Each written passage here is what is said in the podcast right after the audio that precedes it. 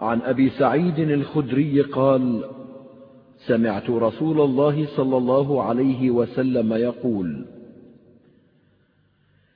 من رأى منكم منكرا فليغيره بيده، فإن لم يستطع فبلسانه، فإن لم يستطع فبقلبه، وذلك أضعف الإيمان.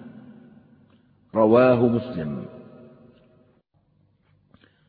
هذا الحديث خرجه مسلم من رواية قيس بن مسلم عن طارق بن شهاب عن أبي سعيد، ومن رواية إسماعيل بن رجاء عن أبيه عن أبي سعيد، وعنده في حديث طارق قال: أول من بدأ بالخطبة يوم العيد قبل الصلاة مروان، فقام إليه رجل فقال: الصلاة قبل الخطبة؟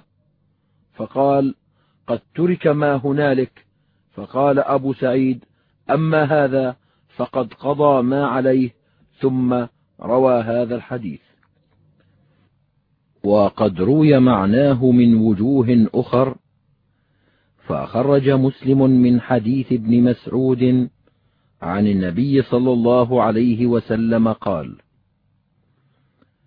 ما من نبي بعثه الله في أمة قبلي إلا كان له من أمته حواريون وأصحاب يأخذون بسنته ويقتدون بأمره، ثم إنها تخلف من بعدهم خلوف يقولون ما لا يفعلون، ويفعلون ما لا يؤمرون، فمن جاهدهم بيده فهو مؤمن، ومن جاهدهم بلسانه فهو مؤمن، ومن جاهدهم بقلبه فهو مؤمن، ليس وراء ذلك من الإيمان حبة خردل. وروى سالم المرادي عن عمرو بن هرم عن جابر بن زيد عن عمر بن الخطاب عن النبي صلى الله عليه وسلم قال: سيصيب أمتي في آخر الزمان بلاء شديد من سلطانهم، لا ينجو منه إلا رجل عرف دين الله بلسانه ويده وقلبه، فذلك الذي سبقت له السوابق،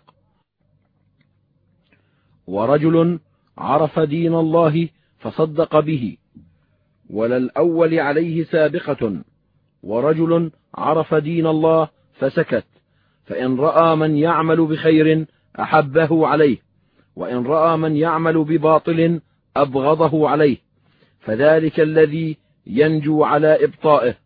وهذا غريب وإسناده منقطع. وخرج الإسماعيلي من حديث أبي هارون العبدي، وهو ضعيف جدا، عن مولى لعمر عن عمر عن النبي صلى الله عليه وسلم قال: توشك هذه الأمة أن تهلك إلا ثلاثة نفر: رجل أنكر بيده وبلسانه وبقلبه، فإن جبن بيده فبلسانه وقلبه، فإن جبن بلسانه وبيده فبقلبه. وخرج أيضا من رواية الأوزاعي عن عمير بن هانئ عن علي: سمع النبي صلى الله عليه وسلم يقول: سيكون بعدي فتن لا يستطيع المؤمن فيها أن يغير بيد ولا بلسان. قلت: يا رسول الله، وكيف ذاك؟ قال: ينكرونه بقلوبهم. قلت: يا رسول الله، وهل ينقص ذلك إيمانهم شيئا؟ قال: لا، إلا كما ينقص القطر من الصفا. وهذا الإسناد منقطع. وخرج الطبراني معناه من حديث عبادة بن الصامت عن النبي صلى الله عليه وسلم بإسناد ضعيف.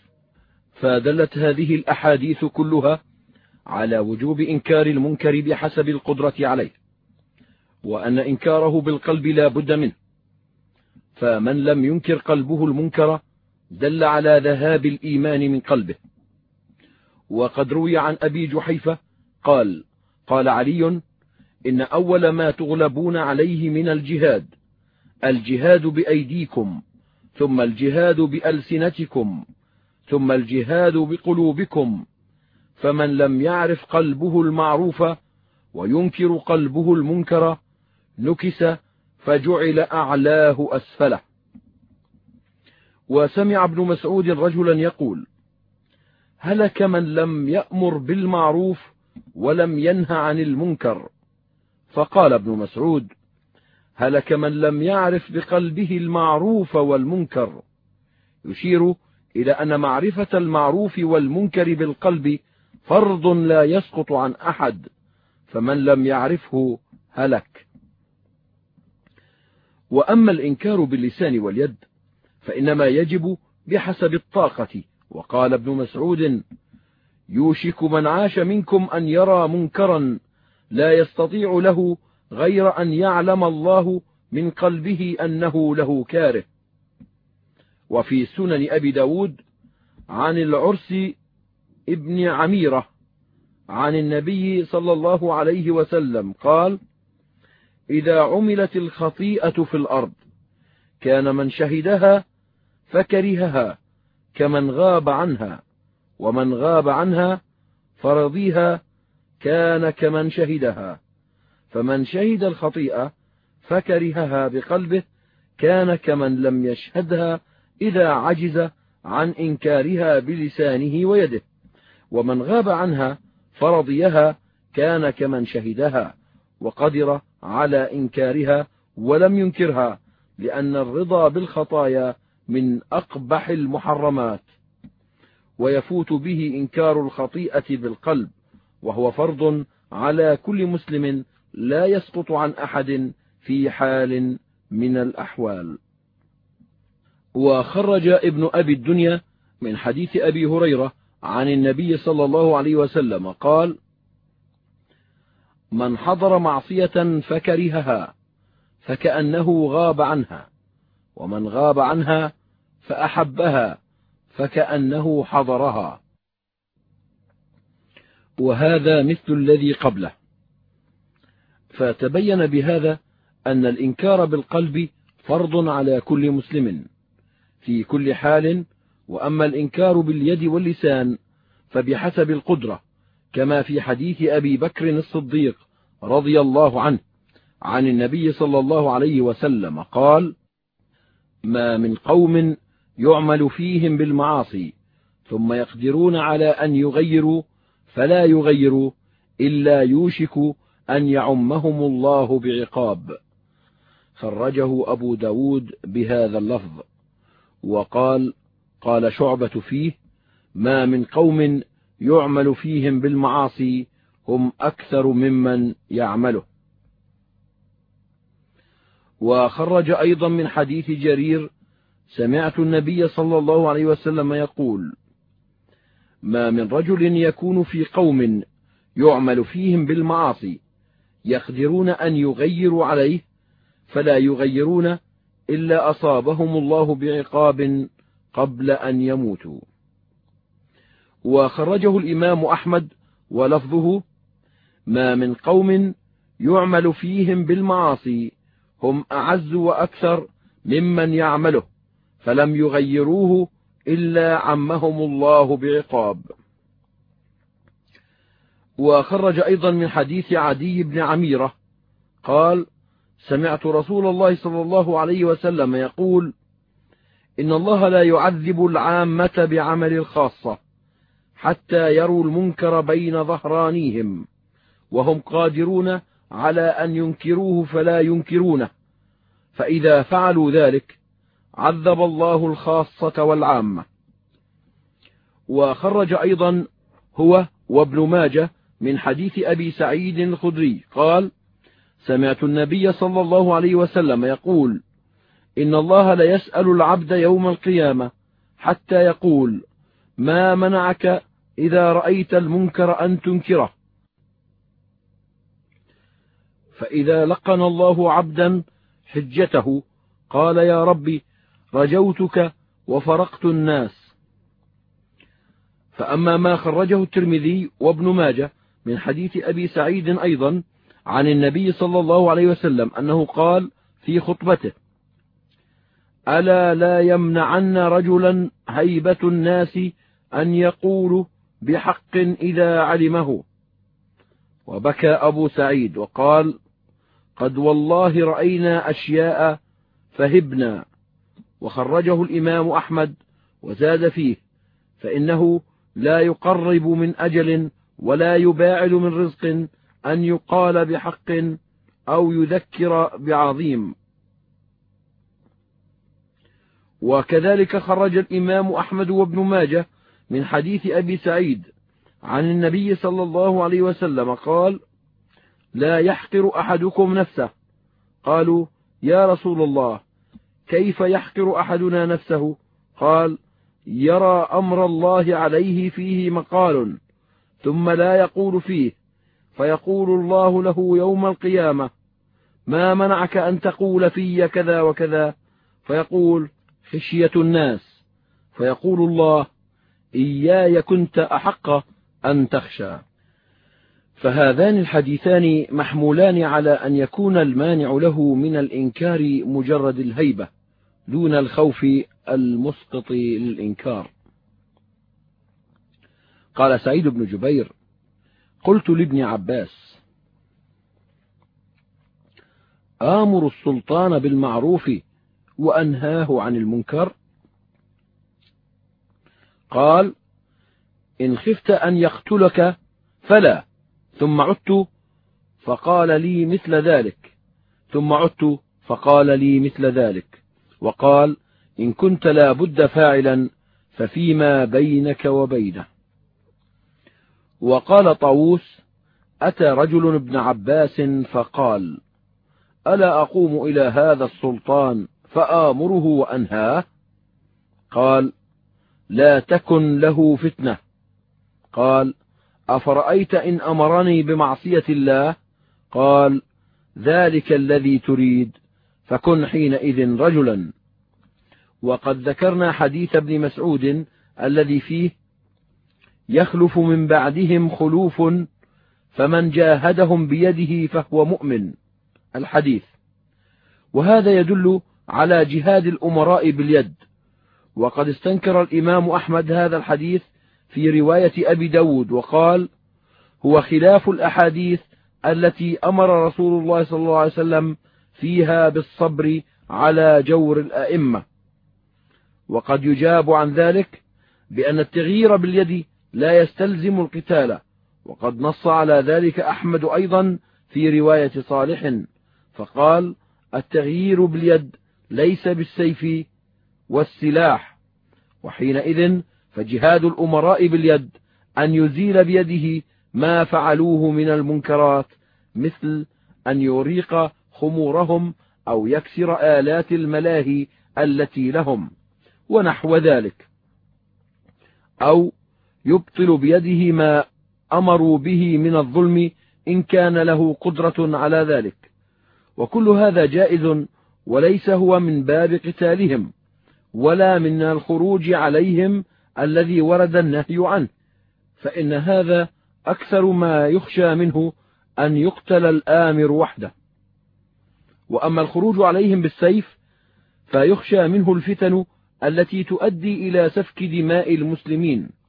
نعم، إن خشي في الإقدام على الإنكار على الملوك أن يؤذي أهله أو جيرانه لم ينبغي له التعرض لهم حينئذ، لما فيه من تعدي الأذى إلى غيره. كذلك قال الفضيل بن عياض وغيره. ومع هذا فمتى خاف منهم على نفسه السيف أو الصوت أو الحبس أو القيد أو النفي أو أخذ المال أو نحو ذلك من الأذى سقط أمرهم ونهيهم. وقد نص الأئمة على ذلك، منهم مالك وأحمد وإسحاق وغيرهم. قال أحمد: لا يتعرض للسلطان فإن سيفه مسلول. وقال ابن شبرمة: الأمر بالمعروف والنهي عن المنكر كالجهاد، يجب على الواحد أن يصابر فيه الاثنين، ويحرم عليه الفرار منهما، ولا يجب عليهم مصابرة أكثر من ذلك. فإن خاف السب أو سماع الكلام السيء لم يسقط عنه الإنكار بذلك، نص عليه الإمام أحمد. وإن احتمل الأذى وقوي عليه فهو أفضل، نص عليه أحمد أيضا.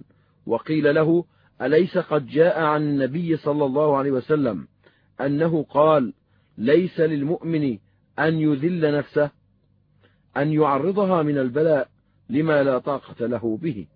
قال: ليس هذا من ذلك.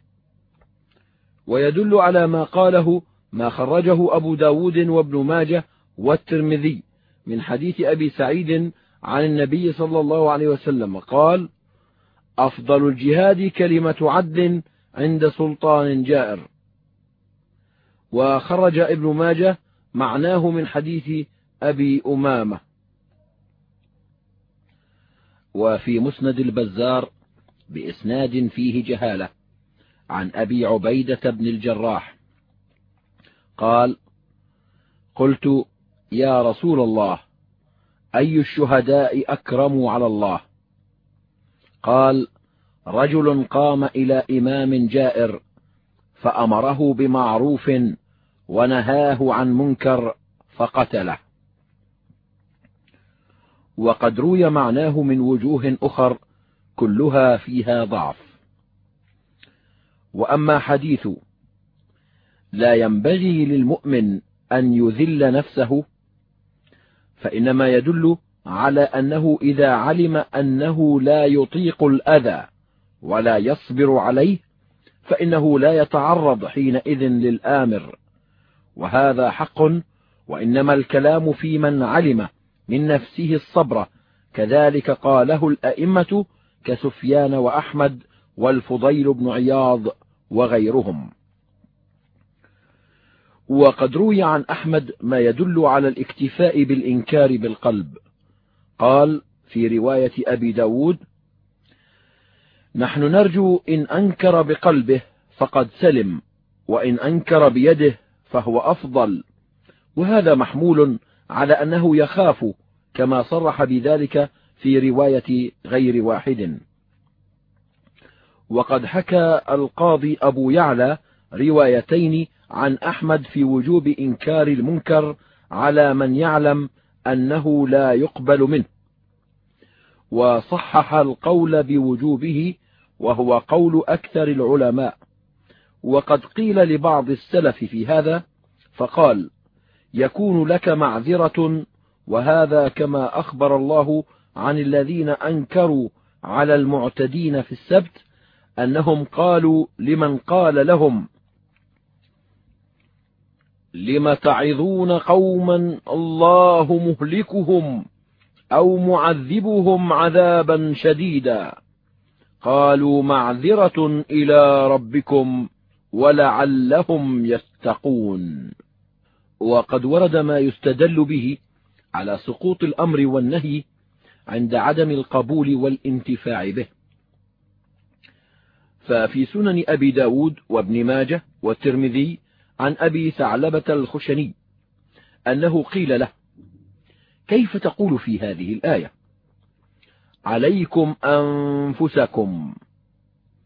فقال: أما والله لقد سألت عنها رسول الله صلى الله عليه وسلم فقال: بل ائتمروا بالمعروف وانتهوا عن المنكر، حتى إذا رأيت شحا مطاعا وهوى متبعا ودنيا مؤثرة وإعجاب كل ذي رأي برأيه، فعليك بنفسك ودع عنك أمر العوام.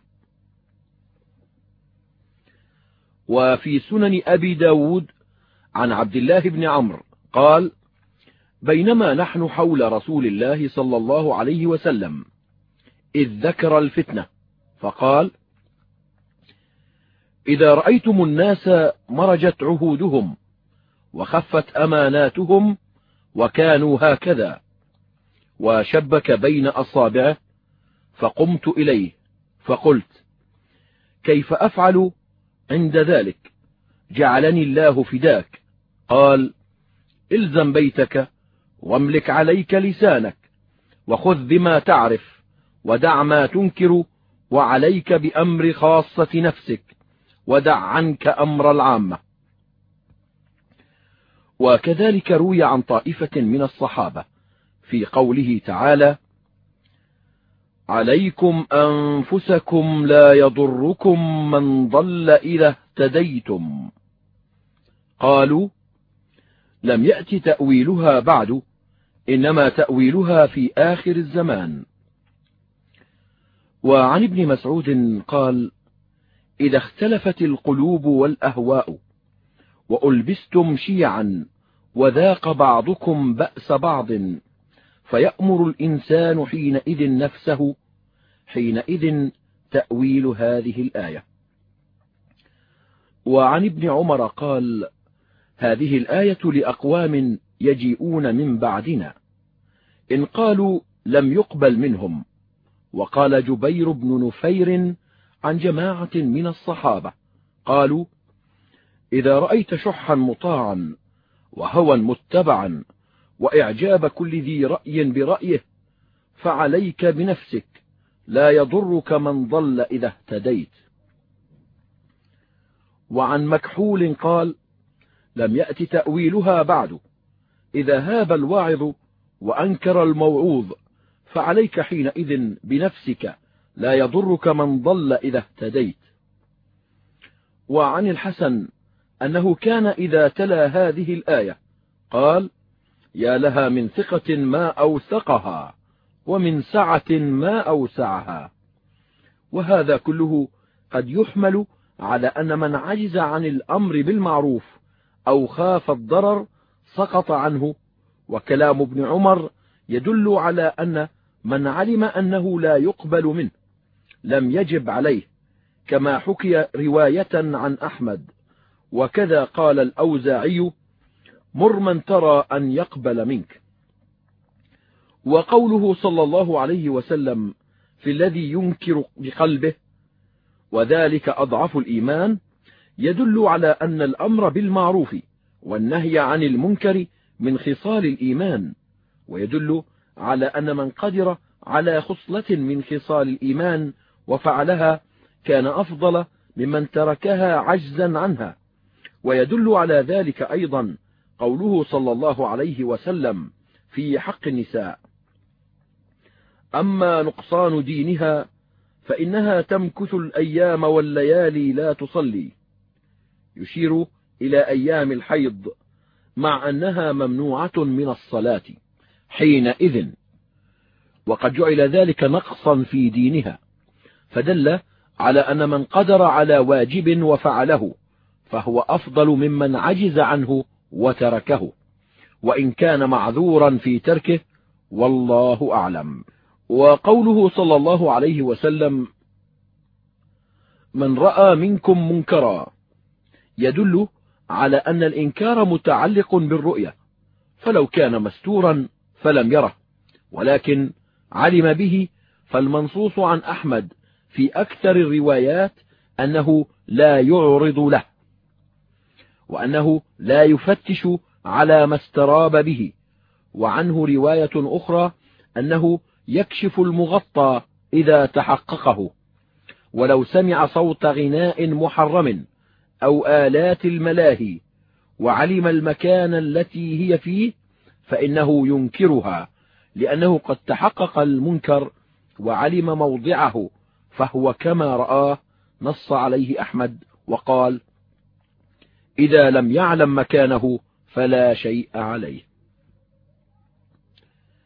وأما تسور الجدران على من علم اجتماعهم على منكر فقد أنكره الأئمة مثل سفيان الثوري وغيره، وهو داخل في التجسس المنهي عنه. وقد قيل لابن مسعود: إن فلانا تقطر لحيته خمرا، فقال: نهانا الله عن التجسس. وقال القاضي أبو يعلى في كتاب الأحكام السلطانية: إن كان في المنكر الذي غلب على ظنه الاستسرار به بإخبار ثقة عنه انتهاك حرمة يفوت استدراكها كالزنا والقتل، جاز التجسس والإقدام على الكشف والبحث حذرا من فوات ما لا يستدرك من انتهاك المحارم، وإن كان دون ذلك في الرتبة لم يجز التجسس عليه ولا الكشف عنه. والمنكر الذي يجب إنكاره ما كان مجمعا عليه، فأما المختلف فيه فمن أصحابنا من قال لا يجب إنكاره على من فعله مجتهدا فيه أو مقلدا لمجتهد تقليدا سائغا. واستثنى القاضي في الأحكام السلطانية ما ضعف فيه الخلاف وكان ذريعة إلى محظور متفق عليه، كربا النقد الخلاف فيه ضعيف، وهو ذريعة إلى ربا النساء المتفق على تحريمه، وكنكاح المتعة فإنه ذريعة إلى الزنا. وذكر عن أبي إسحاق ابن شاقلة أنه ذكر أن المتعة هي الزنا صراحا. وعن ابن بطة أنه قال